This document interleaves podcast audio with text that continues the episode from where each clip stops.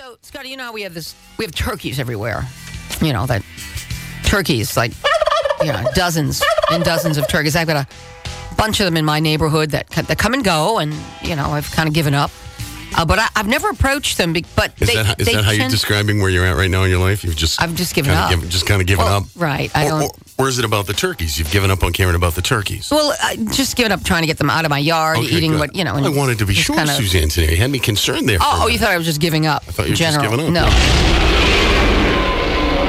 On trying to uh, shoo them away, I should have completed the sentence. There you go. So, but apparently they're pretty aggressive when you approach. If you approach them, did you? And the territorial turkeys are not just a problem here on Cape Cod. Residents of an Ohio city being asked to take down their bird feeders after mail carriers found their routes blocked Ah, yes. by a rafter of aggressive wild turkeys.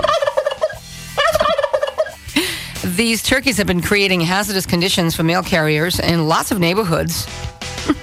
and there's been like 25 or 30 homes that haven't been able to receive their mail at all during the past three weeks. Now, the mayor of, uh, was it uh, the Rocky River mayor, uh, says that Rocky the Rabbit Raccoon? Residents are being asked to take down their bird feeders in an attempt to get the turkeys to vacate the area.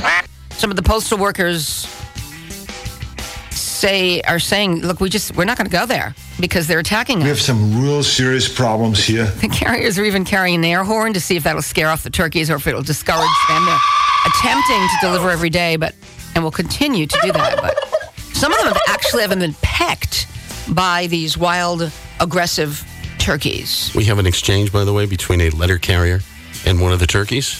Let's hear it.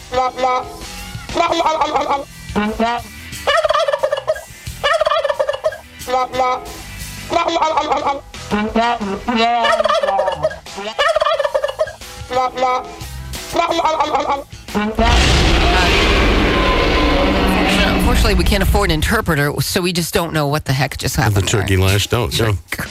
It's your hometown radio station. Oh, wait a minute. We have to read this. yeah, we got to get to the business at hand, Suzanne. The business at hand. Don't forget, you know, the uh, health of your mouth affects your entire body. Don't wait. Dr. Gerard J. Kinahan has been the trusted name in general dentistry here on the Lower Cape for over 32 years. Call 508 487 4946 for an appointment today.